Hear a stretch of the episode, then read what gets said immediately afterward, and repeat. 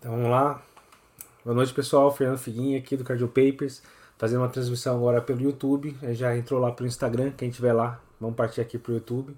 Hoje a gente vai discutir mais um tema que foi bastante pedido nas últimas lives, que é falar sobre tratamento de taquiarritmia. A gente fez duas lives recentemente falando sobre é, taquiarritmia, uma falando sobre como diferenciar um ataque supra com aberrância de taque ventricular. A gente teve o Dr. Santos lá, a gente discutiu o algoritmo do Santos, o D12V16, quem não lembra, é só entrar lá na live, um esquema bem simples para ajudar a gente a entender como diferenciar se ataque cardíaco QS largo é supraventricular com aberrância ou se é ventricular.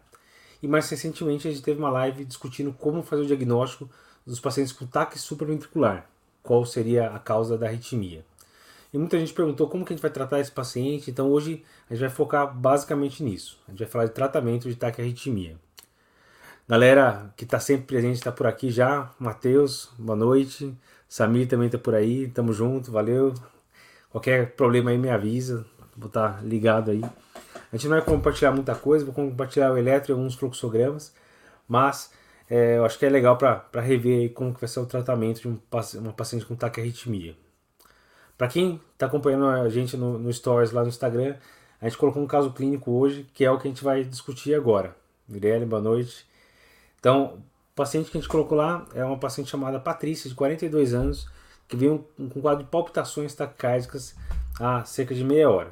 Então, ela não tinha nenhuma comorbidade, veio com esse quadro de palpitações, sentia meio pulsando no, no, na base do pescoço aqui, na região de fúrcula, né?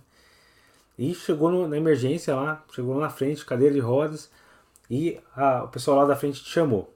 E aí, o que, que, você vai fazer com essa paciente? Então, a primeira coisa que a gente deve fazer com uma paciente que chega com uma queixa de taquicardia, com palpitação, você não tem mais nenhum parâmetro ainda, é avaliar melhor essa paciente. Então aí vale aquela máxima, né? Quem se move ganha move. Então, se o paciente está parado, protocolo de ACLS, se o paciente se move, o paciente não está parado, ele ganha move. Então leva o paciente para emergência, coloca monitor, oxigênio, se tiver indicação, é, pega um acesso venoso e corre um eletrocardiograma. Então, quem se move ganha move, leva esse paciente para emergência, vamos entender melhor o que está acontecendo com ele, certo? E daí vem o enfermeiro, auxiliar de enfermagem, vem todo mundo junto para ajudar a fazer essa avaliação o mais rápido possível.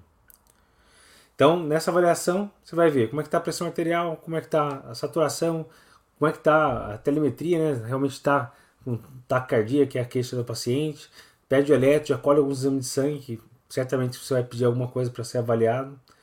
E daí você vai fazer essa avaliação inicial. Então, Patrícia, 42 anos, chegou com essa palpitação há cerca de meia hora e você pegou lá os parâmetros, está com a pressão arterial de 120 por 70, tranquilo, frequência cardíaca de 180, realmente está cardíaco, saturando 95, então você não indicou ainda oxigênio, ausculta pulmonar não tem nada de crepitação, ela não teve nenhuma queixa de de perda de consciência, não está com dor torácica.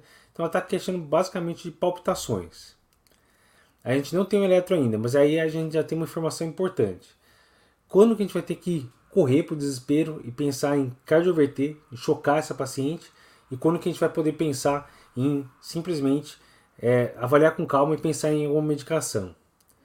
Nesse ponto, é um dos primeiros passos que a gente tem que fazer é avaliar se o paciente está ou não instável. Isso muda totalmente a conduta. Então, para avaliar se o paciente está instável, eu costumo usar os 5Ds. Quem é aluno nosso já, deve ter me ouvido comentar várias vezes. Então, essa paciente que você acabou de avaliar, a enfermeira foi buscar lá o carrinho de eletro, não está com eletro ainda. A primeira coisa que tem que ver é se está estável. Então, quais seriam os 5Ds para a gente ver se a paciente está instável? Ela está com uma dor torácica importante? Ela está com dispneia? Ela está evoluindo com uma IC secundária esse ataque à arritmia? Ela está com diminuição de pressão arterial, está hipotensa, e dois neurológicos, está com é, diminuição de nível de consciência, está rebaixada, ou teve um desmaio, uma síncope. Se tiver qualquer um desses cinco Ds, a gente falaria que a paciente então está com um quadro de instabilidade. E daí, independente se é um ataque supra, ataque ventricular, que tipo de ataque arritmia é, vai ter indicação de cardioversão elétrica, certo? Aqui mais um conceito importante, aqui a gente não está falando de desfibrilação. Desfibrilar é o paciente que está parado. Cardioversão elétrica é sincronizada, você vai tentar, vai clicar lá no botãozinho para fazer com que o choque caia em cima do QRS. Se o choque cair em cima da onda T, é, o que era um ataque supra vira uma FV. Então é tudo que a gente não quer. Eu vou compartilhar aqui só uma imagem, só para ficar mais claro para vocês, para guardar na, na memória. Né? Deixa eu compartilhar a tela aqui com vocês. Rapidinho, só essa imagem que eu acho que, que é interessante para a gente fixar. Então, é, essa é a imagem dos 5Ds, eu já mostrei várias vezes, mas é, a gente mostrando as, as figuras fica mais claro para a gente lembrar. Então, dor torácica, um paciente com dor torácica que dispneia, geralmente evoluindo com congestão pulmonar, um quadro de C, hipotensão arterial e dois da cabeça, né, que seria diminuição de nível de consciência, está rebaixado, e desmaio, que seria a síncope. Beleza? Então seriam esses os critérios. É, deixa eu parar aqui o compartilhamento. Então, só é, lembrando que quando a gente fala de instabilidade, a gente tem que considerar que a paciente está instável por causa da taquiarritmia. Um exemplo clássico que a gente não pode confundir é uma paciente que chega com um quadro de infecção, uma pneumonia, um choque séptico, está lá com pressão de 7 por 4 e com frequência cardíaca de 130 com um ataque sinusal. Essa ataque sinusal está causando instabilidade? Não, é uma consequência do choque séptico. Então, se a paciente está com 130 de frequência cardíaca, ataque sinusal, e está com quadro febril, está com quadro claro de sepse, você não vai chocar essa paciente porque essa taquiarritmia não é a causa da instabilidade, ela é uma consequência. Então tem que ficar claro que essa instabilidade é secundária à taquiarritmia. Beleza? Ficou tranquilo esses conceitos? Então esse é o primeiro passo. A enfermeira está indo lá buscar ainda o carrinho de, de, do eletrocardiograma, você já avaliou esses pontos. Essa paciente que a gente está falando, que é a Patrícia, não tem nenhum critério de instabilidade. Não está com dor torácica, não está com congestão pulmonar, não teve síncope, então está rebaixada. A pressão arterial está normal, então está tranquilo. Então dá para ver com um pouco mais de calma. Chega a enfermeira então, faz o eletrocardiograma, que vem isso aqui. Deixa eu compartilhar com vocês. E aqui eu vou relembrar rapidamente como que a gente vai fazer é, o diagnóstico do ataque é, supraventricular. Então, deixa eu compartilhar aqui a tela. Então, esse seria o eletrocardiograma da Patrícia. Então, é um eletrocardiograma. Como que a gente vai avaliar? Primeira questão que a gente tem que ver quando chega um paciente com taquiarritmia é se o QRS está estreito ou está largo. Ou seja, se está com menos de 3 milímetros ou 120 milissegundos, ou se está com mais de 3 milímetros. Né? Se está estreito, menos de 3 milímetros, é um ataque supraventricular. Se está largo, 80% dos casos vai ser uma TV, ataque ventricular, e é, em torno de 15% vai ser um ataque supracoberrância, 5% vai ser um ataque atroventricular antidrômica, que a gente comentou em outra ocasião. Então aqui a gente está falando de ataque supra, que é esse menor que 3 milímetros, está tranquilo. Que é o caso dessa paciente, né? A gente vê aqui, tranquilamente, tem aqui menos de 3 milímetros, então é um ataque cardíaco supraventricular. E aqui eu vou usar aquele fluxograma que a gente comentou é, na, na última apresentação de taquiarritmias, que é o ROF. Lembra do ROF? Que é basicamente isso aqui. São as quatro perguntas que você tem que fazer. Primeiro R, do RR regular. Se não for regular, a gente vai pensar numa FA, um ataque atrial com, é, é, ou um flutter com BV variável, um ataque atrial multifocal. Se for regular, segunda pergunta, você está conseguindo ver onda P? Se você não está vendo onda P, provavelmente está caindo lá junto com o QRS. Deve ser uma TRN. Se você está vendo onda P, terceira pergunta, ou é o F do ROF, né? frequência atrial é maior ou igual à ventricular? Então, se a frequência. Deixa eu só ver uma coisinha. Se o pessoal está vendo tudo certinho. Se a frequência atrial for maior que a ventricular, deixa eu voltar aqui para o compartilhamento. Se a frequência atrial for maior que a ventricular, quer dizer que pode ser ou um flutter ou um ataque atrial. Se for igual, daí você vai para a quarta pergunta, que seria o intervalo RP. RP seria basicamente a distância do QRS até a próxima onda P. Está muito próximo, provavelmente está caindo retrógrado. Está muito longe, talvez essa onda P está caindo na, é, relacionado ao próximo QRS. Então, deixa eu só voltar aqui para ver se está tudo ok, se a galera está tá conseguindo me ver aqui, está tranquilo. Então vamos fazer o ROF, vamos seguir essa sequência do ROF aí. Eu já passei esse, esse fluxograma para vocês. Posso passar de novo hoje lá no Stories para quem quiser dar um print. Mas vamos analisar então o eletrocardiograma da Patrícia para ver realmente se ela é uma TAC supra, a gente já viu o que é, mas qual tipo de TAC supra é, pelo menos qual o tipo mais provável que a gente vai ter, né?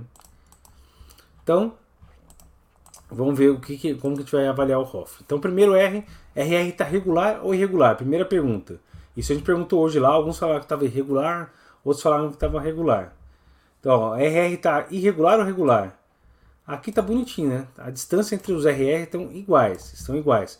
Então é uma RR regular.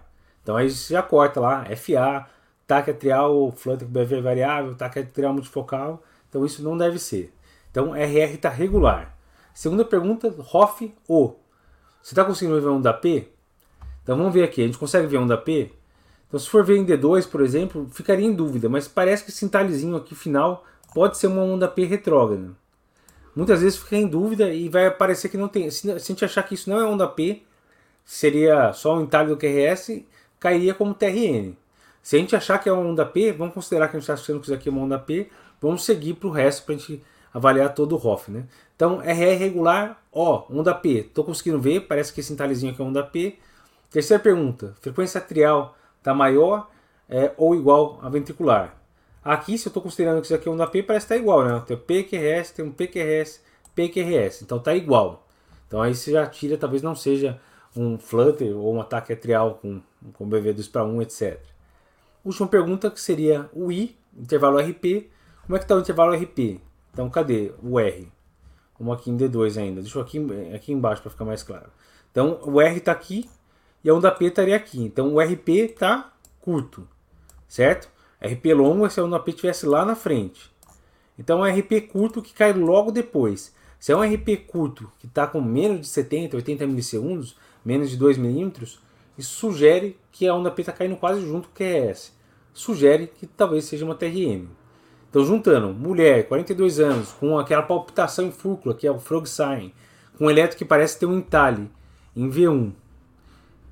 Deixa eu pegar aqui. Um entalhe final em V1, aqui seria o pseudo R em V1 e o pseudo S em D2, tudo é, junta, juntando tudo, parece ser uma taquicardia por reentrada nodal. Para quem não lembra, taquicardia por reentrada nodal a gente tem uma dupla via nodal, uma rápida e uma lenta, que acaba criando uma micro reentrada e acaba estimulando o ventrículo e o átrio ao mesmo tempo. E por isso que a onda P cai aí quase junto do QRS. Então beleza. Vamos sair aqui para algum compartilhamento. Então a gente viu aqui fazendo ROF, que a gente discutiu com mais detalhe na outra live, parece ser um ataque por entrada nodal. De uma paciente que está estável. E aí a próxima pergunta, como seria o tratamento dessa paciente? Como que a gente vai fazer? A gente já viu que cardioversão elétrica sincronizada, então não seria necessário. Qual que seria a orientação? Então, primeira coisa, o pessoal adora perguntar isso nos cursos de ACLS, mas antes de pensar em começar a usar a medicação, a gente pode considerar manobra vagal. Então, manobra vagal, o clássico, como que a gente deve fazer a manobra vagal? Né? Então, coloca o paciente deitada, não deve ser feito sentada ou em pé, coloca o paciente deitada, monitorizada e deve ser realizado pelo médico, certo? E daí você vai fazer uma massagem no seu carotídeo por alguns é, segundos, não precisa ficar lá dois minutos, nem precisa subir em cima da paciente, para ver se você faz um reflexo vagal e consegue inibir a arritmia, certo? Lembrar de algumas contraindicações, então paciente com estenose carótida, então geralmente mais idosos, que pode ter aterosclerose, ou com AVC ou infarto recente nos últimos três meses, geralmente a gente não vai fazer manobra vagal, certo? Então o primeiro passo aqui, se não tem contraindicação, é manobra vagal. Quais seriam possíveis alternativas à manobra vagal? Né? O que a gente pode fazer a mais?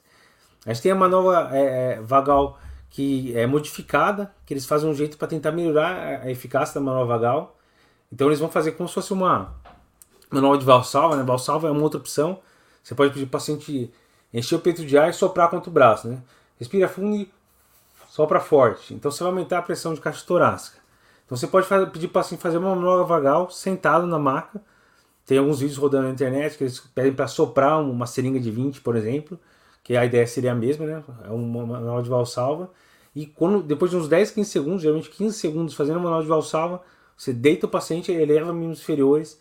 Isso aumentaria a chance de reverter ataque à arritmia. Então seria uma outra alternativa para a gente tentar reverter a arritmia.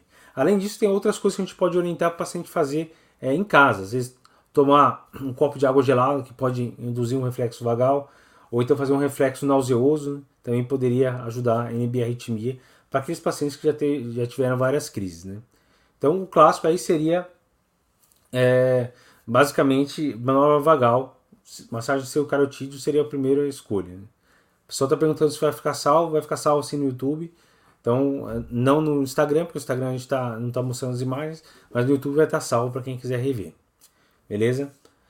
Então, primeiro passo manual vagal. Não vai reverter em grande parte das vezes. Qual que vai ser o segundo passo? Então, o segundo passo, fez manual vagal, tentou vários tipos, fez a modificada, fez a valsalva, levou o inferior, nada deu certo, a gente vai pensar em usar medicação. E daí, qual que seria a primeira medicação clássica que a gente vai usar para esse paciente? Então, o paciente que está estável com ataque supra, medicação clássica é adenosina. Então, tranquilo. A adenosina vai atuar lá no nó atroventricular, vai inibir a condução por 5, 6 segundos. É sempre importante lembrar de falar para o paciente, lembrar de explicar para ele que vai sentir um mal-estar, vai sentir um, um, aperto no peito que dura alguns segundos, mas é normal, a medicação passa o efeito rápido. E se está tendo uma micro-reentrada na TRN, que a gente está imaginando, a ideia é que vai inibir essa micro-reentrada e após o efeito da medicação é a volta no ritmo certo. Tá bom? Então a adenosina vai ajudar para isso. Que mais pode ajudar? E se não for TRN? Fiquei em dúvida e na verdade uma FA, é outra coisa. Então se você usar adenosina, não vai resolver a arritmia, mas vai te ajudar no diagnóstico. Então você pode ver uma onda reta, né? Um, só um tremor, ondas F minúscula, por exemplo. Ou pode ver onda F de flutter. Então, usar adenosina muitas vezes pode te ajudar a fazer o diagnóstico, mesmo que não resolva. Na TRN, geralmente, a maior parte das vezes resolve. Quase todas as vezes que eu utilizei, resolveu tranquilo. Como que a vai usar a adenosina, né? Que muita gente tem dúvida, principalmente quando está indo para a prática. A adenosina, geralmente, o ideal é, é a infusão tem que ser muito rápida. Eu já vi colocar no sorinho adenosina, isso não existe. Não vai fazer efeito nenhum. Então tem que ser uma infusão rápida.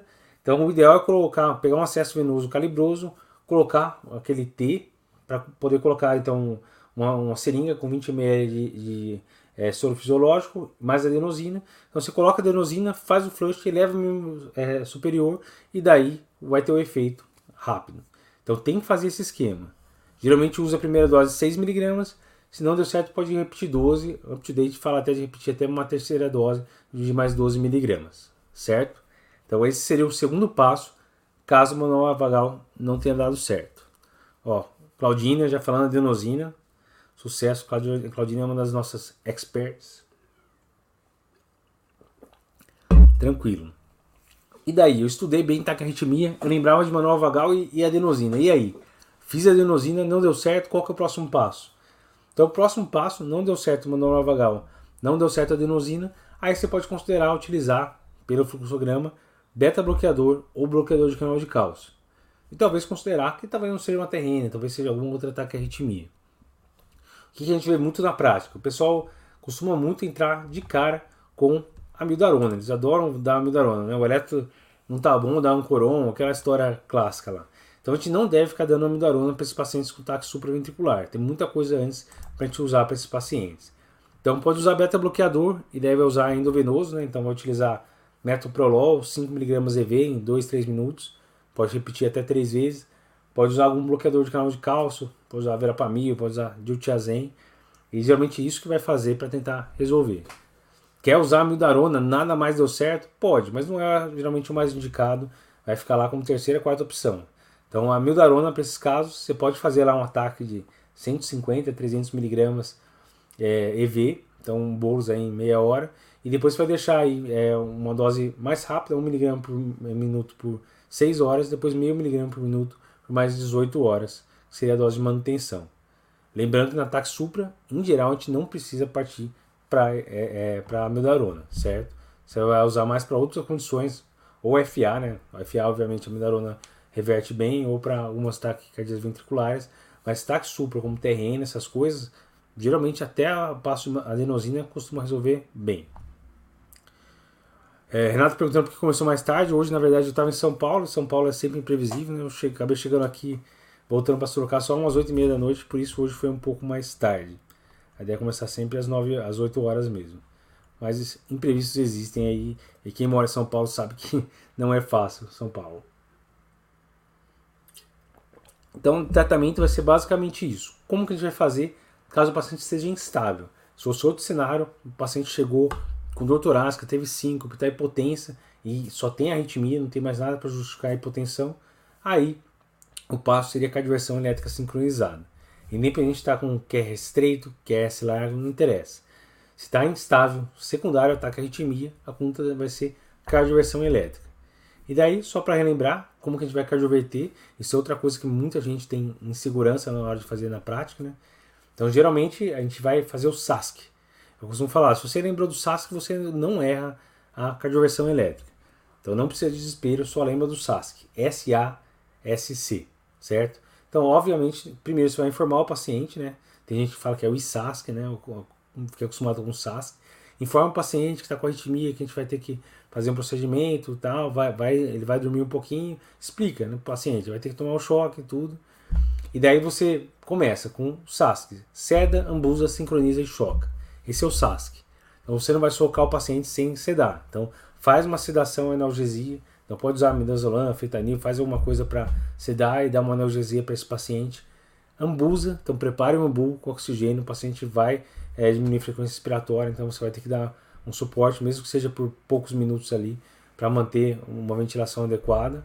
Sincroniza, esse terceiro passo é um, um, que eu já vi várias vezes errar, se você não sincroniza, às vezes um ataque supra simples vira uma FV, então sincroniza sempre. Apertou lá o botãozinho de sincronizar que tem no, no, no desfibrilador. Você aperta lá e vai começar a aparecer uma bolinha sempre em cima do QRS. Essa bolinha é onde vai ser liberada energia para cair em cima do QRS, que é o que a gente quer. E por último, C, que é o choque. Então, para chocar, é esquema CLS. Vai chocar, lembra sempre de observar se não tem ninguém encostado, familiar desesperado, segurando a perna do paciente, ver se está todo mundo é, afastado se o paciente está apropriadamente é, sedado, né, se o paciente não está respondendo, se está sincronizado, está tudo ok, aí sim você vai chocar. Beleza? Então, lembra do SASC, S-A-S-C, você não vai errar mais uma cardioversão elétrica. Beleza? É, Gerson falando do O é, inicial e O final. Então, O inicial de observar, ele tem as variações. Então, é, é o que eu já tinha ouvido falar de I, que seria informar o paciente ou ó, de orientar. Então, isso é fundamental sempre lembrar de, no começo, antes de é, Osasco, eu não tinha visto ali em cima. Osasco é uma boa, Gerson. É, tava sentindo falta dos seus comentários aí. Então, Osasco é o, o que eu sempre falei, com o inicial e o atrás. Então, valeu pela colaboração sempre. Então, o inicial é só para ajudar a gente, que a gente tem que lembrar de explicar para o paciente, né? Ele está lá passando mal com palpitação, ele quer saber o que vai acontecer, né? Não adianta você só dar um remédio, ele apaga, toma um choque e não sabe o que está acontecendo. Então, o inicial de orientar e o final de observar. Beleza, fica Osasco, tal, isso que é mais fácil realmente. Valeu pela contribuição, Gerson. Então, quer lembrar como chocar um paciente, só lembrar de Osasco. Sucesso total aí. Beleza? Então seriam basicamente esses dois caminhos. Seria que não é tão complexo. Apesar do pessoal ter muito medo de tratamento de, taquiarritmia, não é tão complexo assim. Então, se você vai pegar um paciente com ataque supra e está estável, você vai pensar nessa sequência: manobra vagal, se não tiver contraindicação, adenosina, e geralmente você vai para beta-bloqueador e bloqueador de canal de cálcio, certo? Se está instável, você nem passa aqui vai direto para a via de cardioversão elétrica. Deixa eu ver perguntas aqui. É, Ítalo, cardioversão elétrica se aplica somente a pacientes estáveis? Boa pergunta, Ítalo. A resposta é não. Você pode fazer também cardioversão elétrica para paciente estável. É que se o paciente tem uma morfologia que lembra TRN, é, a gente sabe que sai fácil, sai muitas vezes com nova H e sai fácil com adenosina. Então não tem sentido cardioverter. Agora, tem alguns pacientes que chegam um ataque ventricular, está estável, está bem, mas é, você não quer usar amidarona, você não quer deixar o paciente em PV por muito tempo, talvez seja melhor cardioverter. Ou um paciente com FA com Wolf. Deixa eu mostrar aqui um, um, um eletro feio aqui, que, que é um eletro que dá muita dúvida é, para o pessoal. Né? Então, se chega um paciente com um eletro desse, é um eletro horrível, né? Então, é, você pode não entender muito de eletrocardiograma, mas parece que o QS está largo e está totalmente regular, né? Aqui, quando a gente vai avaliar com mais detalhe, a gente vê que parece ter umas ondas delta aqui, um alentecimento inicial. A gente tem alguns RR muito próximos, 4 milímetros, né? Tem alguns batimentos que a gente chama de fusão, né? batimentos mais largos, batimentos mais curtos. Esse é um eletro típico de FA com Wolf. Se está com FA com Wolf, quer dizer que está lá o átrio batendo a 400, 500 e vários passando aí pela via acessória. Esse é um paciente que, mesmo estável, eu não enrolaria muito. Eu faria uma cardioversão elétrica sincronizada para ele. Poderia tentar bloquear a via acessória da propafenona? Poderia. Mas o ideal é para esse paciente, mesmo estável, considerar cardioversão elétrica. Então a resposta aí, Ítalo, pode sim cardioverter paciente que está estável, dependendo da etiologia.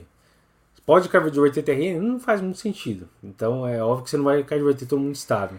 Mas para esses pacientes que você está em dúvida, está inseguro, se você utilizar a medicação errada, não FA com Wolf, usar uma adenosina, passa tudo pela via acessória e acaba violando com FV. Você está inseguro, às vezes cardioversão elétrica sincronizada pode ser uma boa opção. Aqui, só para lembrar então o fluxograma clássico, né, que é orientado pelo ACLS, né? Então o paciente chega com arritmia, primeiro passo, só para relembrar, é o MOV, então monitora oxigênio veia, então mantém via aérea, se tiver é, hipoxêmico, dá O2, monitor cardíaco, monitoriza a pressão, oximetria e faz o eletro. É o MOV. Esse primeiro passo aqui é basicamente o MOV. M-O-V-E. Segundo passo é ver instabilidade, 5Ds. Está hipotenso? Está rebaixado? Está com dor torácica? Síncope, dispneia? Viu 5Ds. Está instável? É cardioversão elétrica sincronizada. Está estável? Daí você vai ver com calma. Se o QRS for estreito, que é o que a gente está falando, é uma nova vagal, não deu certo. Adenosina, não deu certo. Beta-block ou bloqueador de canal de cálcio. Certo? Se for irregular, FA, daí não tem muito sentido a gente pensar em usar adenosina. Daí vai mais o fluxo de FA, que daria uma live inteira só falando de FA.